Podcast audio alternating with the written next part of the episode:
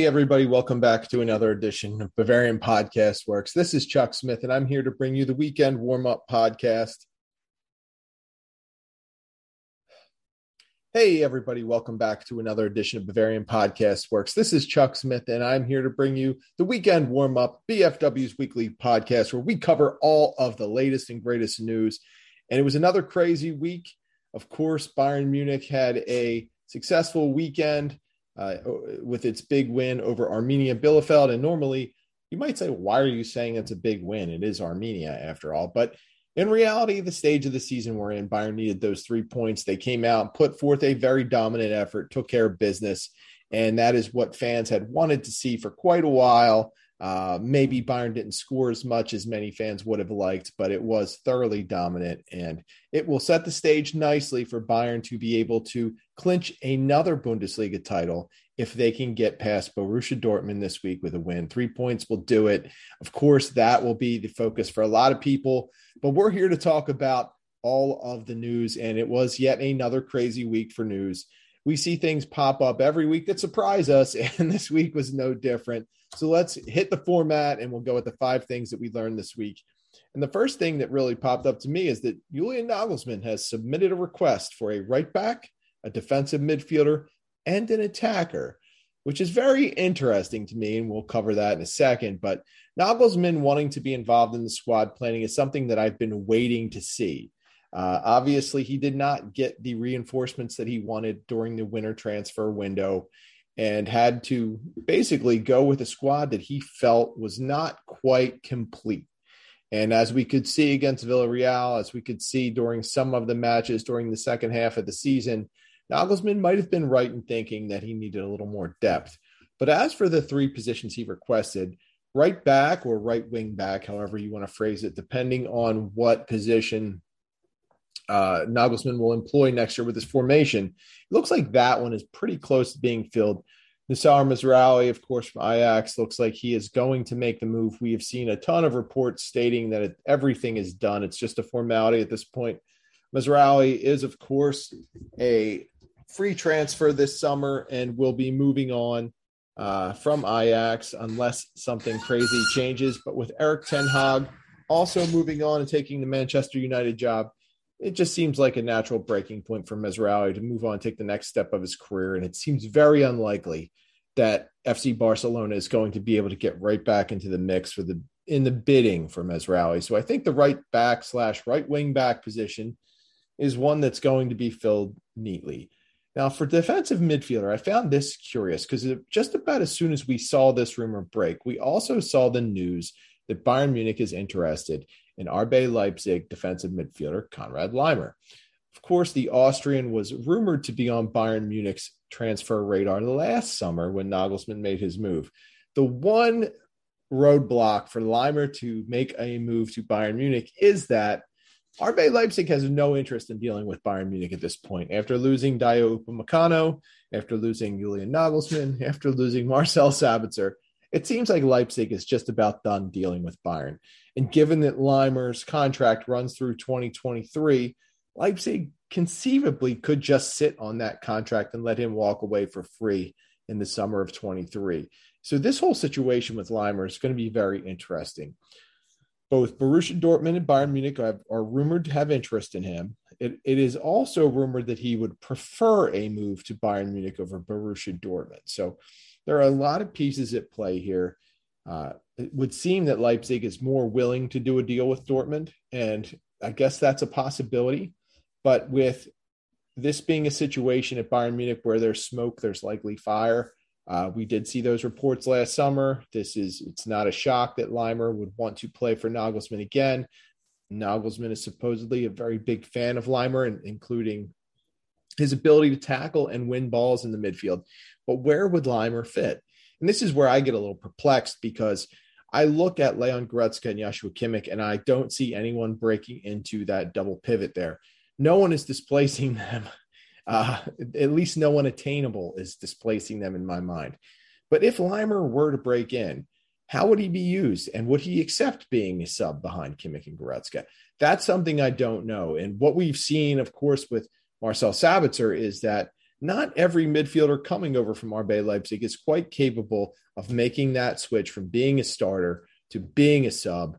And I think it's taken a big toll on Sabitzer, who we'll talk about a little bit later. And I'm not quite sure Laimer could make that adjustment as well. So for Laimer, I think he's at an age where he needs to be on the field. He needs to be playing. And I'd be shocked if he would find, you know, coming to Bayern Munich and consistently sitting behind Kimmich and Goretzka to be an appealing prospect. Now, what we know about Kimmich is that he never comes off the pitch, and it would be impossible, I think, for Nagelsmann to get him off the field. I should probably finish with that because that could have a totally different context and a different conversation. But I think it would be a problem for Nagelsmann to tell Kimmich, hey, you need to sit down because Kimmich, quite frankly, is a psychopath and doesn't listen to anyone.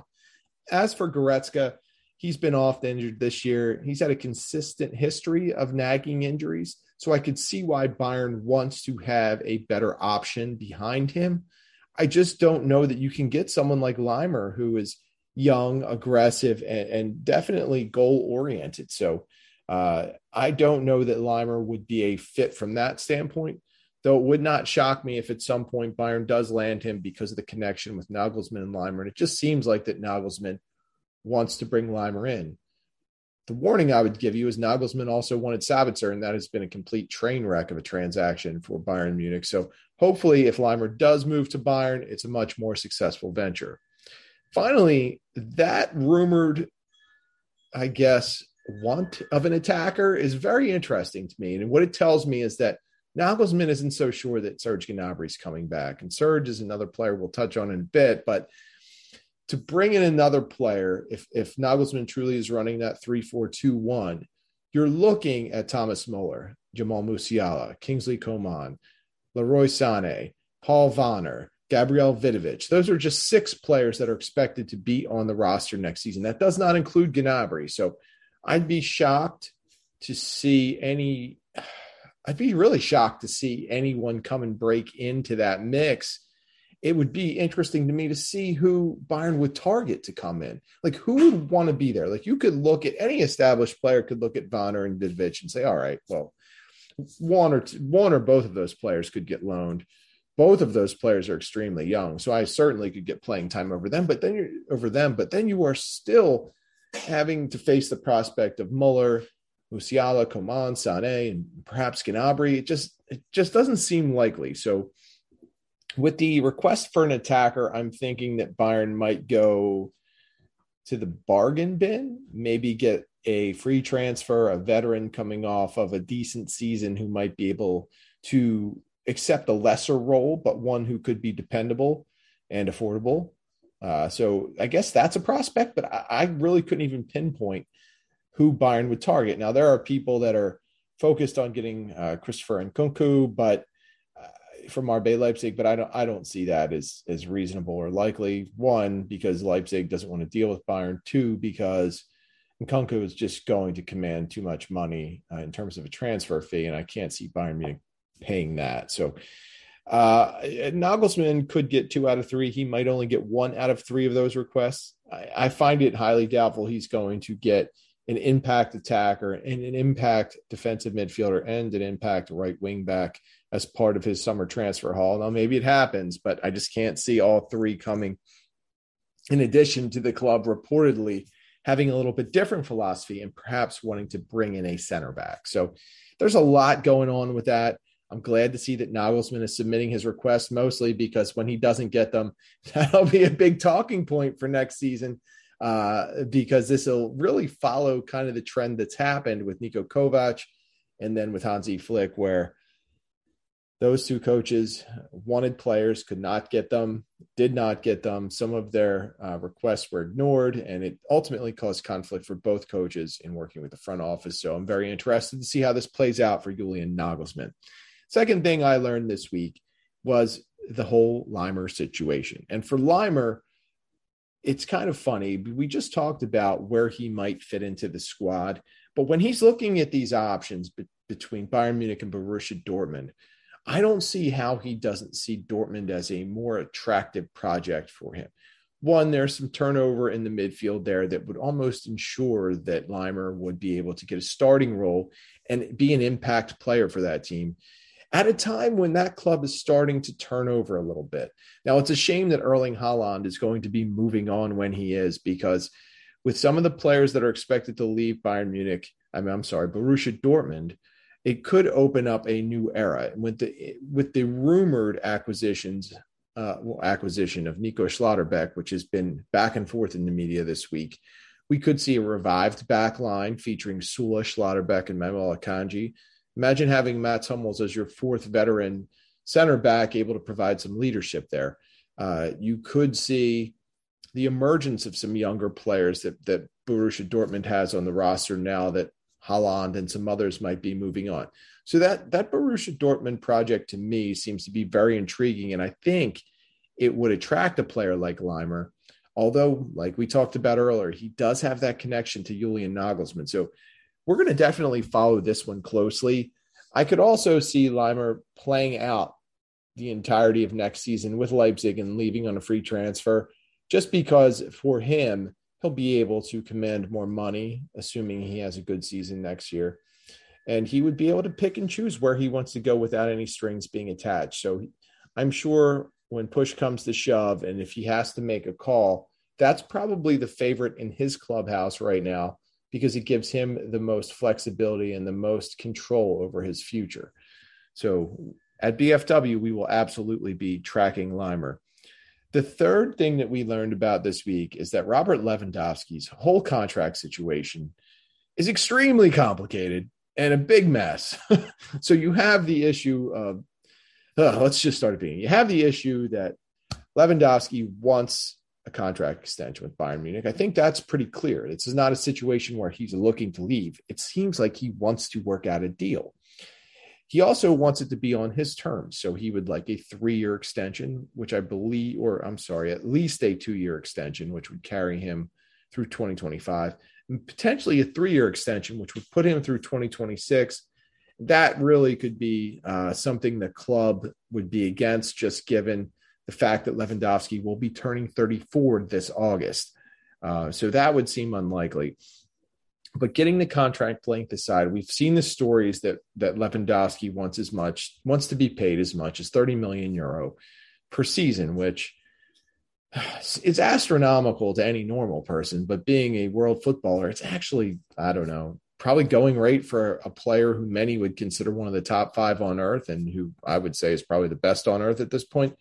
Um, so I'm not as concerned with having to pay that money, but then again, it's not a check I personally have to write. So I understand Bayern Munich's caution with having to have a player who makes that much and how much that could offset the team's budget for salaries. But I also understand Lewandowski saying, like, I'm going to commit to you. This is going to be the last big deal I've uh, I want. I've put together an impressive track record that basically no one else can match, so I deserve it. So I see both sides of it. Ultimately, where I'm leaning right now is I think Lewandowski is going to work something out. I know Pini Zahavi is working hard to push him to FC Barcelona or to PSG. Um, those just don't seem like I don't want to say attractive options for Lewandowski because certainly living in Spain and having that climate, that culture would be attractive for almost everyone. But I just don't think, from a footballing standpoint, that there are enough sure things with either PSG or FC Barcelona uh, to really lure Lewandowski there and make him happy. So while those are still good possibilities, um, you know, I'm just not sure the reality of them. We've also seen that Manchester United, Chelsea, Liverpool, Manchester City, they are all interested in Lewandowski.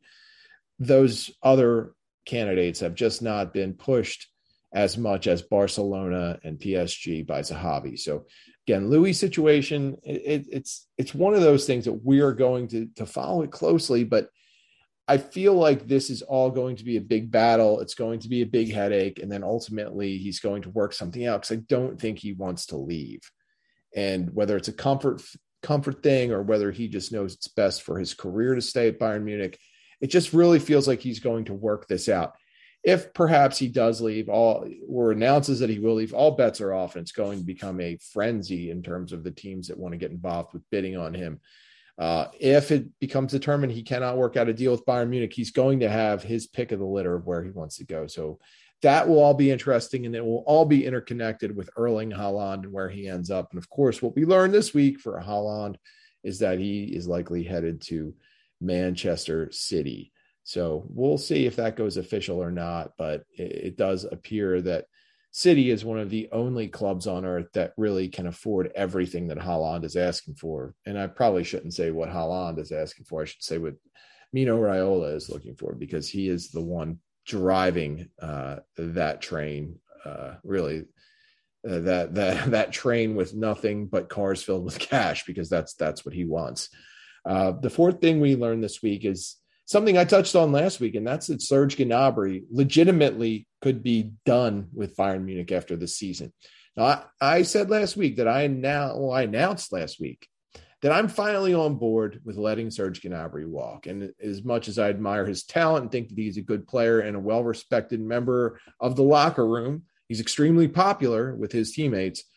It just seems like this isn't going to work out. I can look at Lewandowski's situation and I can see where the the term of the contract could be an issue three or four years or two years, whatever the two sides are bickering over. And I can see how maybe the salary is an issue, but I, I, feel like those are workable situations that the two sides will, will be able to get together on. The two things driving Gnabry's uh, reluctance to sign a contract extension, his salary and his role on the team, are two things I don't know that can be reconciled. I don't know that Bayern has the funds in their salary budget to go above and beyond what they want to pay Serge Gnabry. He wants to be in that 15 million, million euro per season range with Leroy Sané and Kingsley Coman. I don't see it happening. And it has nothing to do with his talent. It actually, to, in my mind, has to just be that Sane was signed a couple just a couple of years back and has more time left on his contract. And Coman signed an extension this year. It was a race. Gnabry lost that race to be one of the two players uh, that the team was going to allocate uh, that are really ex wingers being forced into attacking midfielders roles for next season. Um, the absence of a true wing position in Nagelsmann's formation, plus the fact that Gnabry is extremely reluctant to play any wing back, uh, it, those that's just working against him. And I, like I said, I think it was a race. Gnabry lost it. Now he's on the outside looking in. The salary issue is big. I just don't think Bayern is going to go there for Gnabry. Um, you know, he's been inconsistent, but a player with his talent, a player that has produced like him, it's tough to let someone like that go. The other part of this is something I just mentioned. It's his role. According to the latest report by Sport One, Gnabry wants to be assured that he's going to be able to have a role centrally, that he's going to have not just a role, but an important role, meaning a starting role. And from an outsider's perspective looking in, I, I, get that Gnabry views himself as a starter. I get why he would want to play centrally. Who the hell wouldn't want to play centrally um, if you are an attacking team like Bayern Munich? But I don't know who he supplants in that starting lineup. Is he jumping over Thomas Muller? Is he jumping over Leroy Sané, Kingsley Coman? Even Jamal Musiala in a central attacking role. With two attacking midfielder positions, I don't think Gnabry will ever be able to establish himself as a starter, at least in the next season or two, over Thomas Muller, Kingsley Coman, and Leroy Sané. I just I don't see it happening. Without the true wing positions, it's tough to really become a rotational player in, in that type of format. Muller barely comes off. Sane was excellent for the, the the large part of the season, despite his recent slump. Coman has been pretty fantastic for the entirety. So while Gnabry has been very good, he maybe not as good as those three. And then there could be more players coming in if if Nagelsmann gets that attacker that he wants. Plus, you have Jamal Musiala, who is emerging and Bayern is trying to move him everywhere just to find a way to keep him happy. But it's going to be hard to keep him on the bench as well. So all this leads me to say I like Serge Gnabry. I think he's a great player, and I think it would be very sad for the team to like him. But I think it comes down to this: uh, you have Sane locked up, you have Coman locked up long term, you have Musiala locked up long term, and for Gnabry, uh, he's the odd man out right now. Uh, Thomas Muller's going to sign a contract extension. Then he's probably going to take a front office role with the club after his contract expires in 2025 or whatever.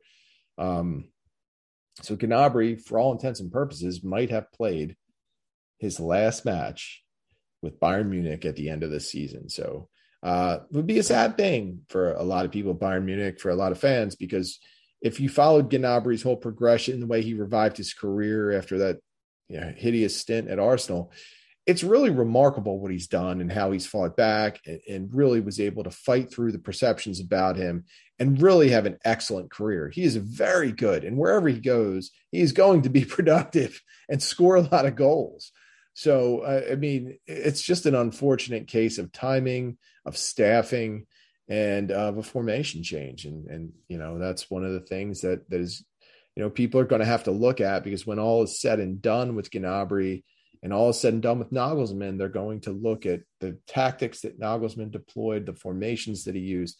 And for Gnabry, it's going to be a matter of could he have done better than either Sane or Coman? And of course, we won't know the answers to those questions uh, for quite a few years.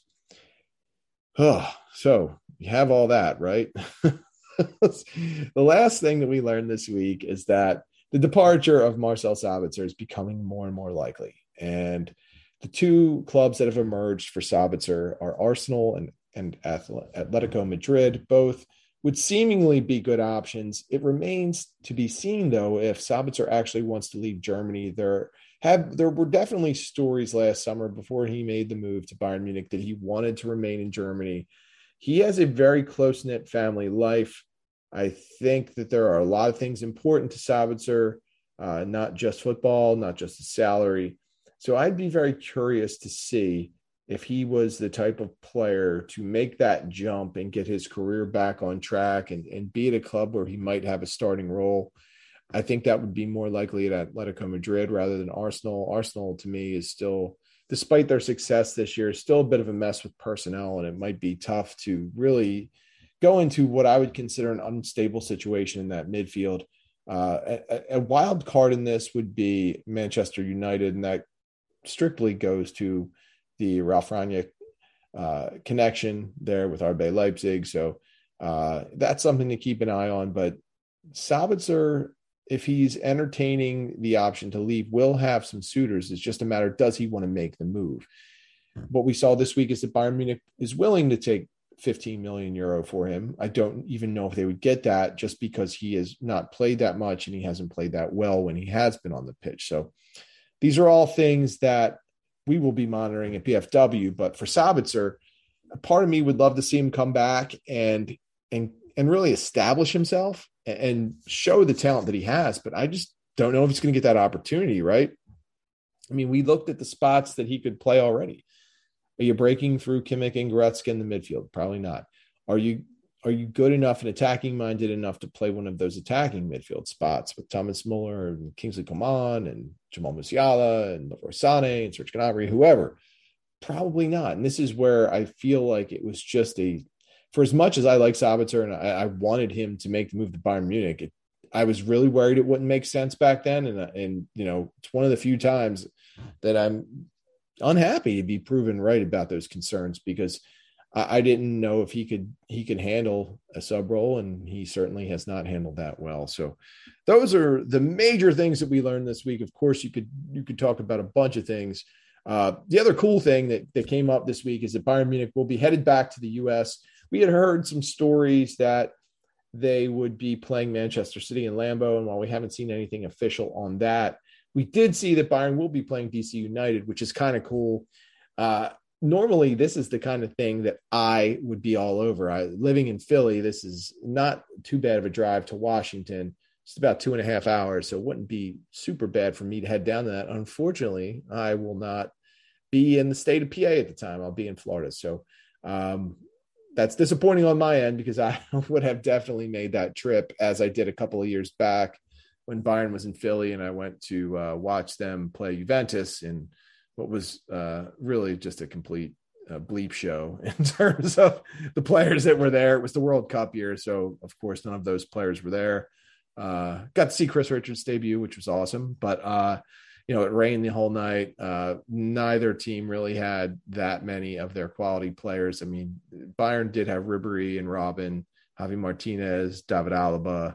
I mean, there were good players there, but there wasn't enough depth. I mean, I don't even think most of the kids that played in that match from the youth teams are still even with the club. So, uh, you know, that's kind of how that goes. But I would anticipate because the World Cup is later in the year that you'll see a full Bayern roster if you are if you are going to those matches, and it, it's a great time. Anytime you're stateside and you get to see Bayern Munich play live, you should do it. So if you're anywhere near DC, you should make that trip. If you are uh, in Wisconsin or in that area, and and the word comes out that that there will be a, a match at Lambeau, you should do it. What I would guess is that Bayern has what they call the Audi Summer Tour, and then there's also the International Champions Cup, which is the larger quote unquote competition where we see a lot of the big Euro clubs travel globally and and play at different venues. So I would assume that the match between Bayern and DC United will be part of the Audi Summer Tour, while any potential match between Bayern and City would be part of the International Champions Cup. Uh, of course, like I said, that's rumored to be at Lambeau Field in Green Bay, Wisconsin. So, um, again, if you haven't been to Green Bay, it's not like a major city, but it's Lambeau is awesome. I recommend taking the stadium tour. I had a great time when I was there. Uh, I thought it was a cool little town. I know it gets a, a, bad rap by some people expecting some big bustling city, but it's a it's a very unique environment for any professional sports team here in America. So if you uh, if Bayern does play there and you head there, definitely check out the stadium tour among some other cool things that they have up in that area. Uh, the last thing I want to hit on is is off the footy topic, and that is it was the return of Better Call Saul this week, which was awesome. And I'm a huge Breaking Bad fan. I've been a huge fan of Better Call Saul since the beginning. And I know that was a long episode. I know they had to cram a whole hell of a lot in there. And I'm sure it confused and lost quite a few viewers. But I thought that it was necessary to get a lot in to establish everything they need to establish for this season.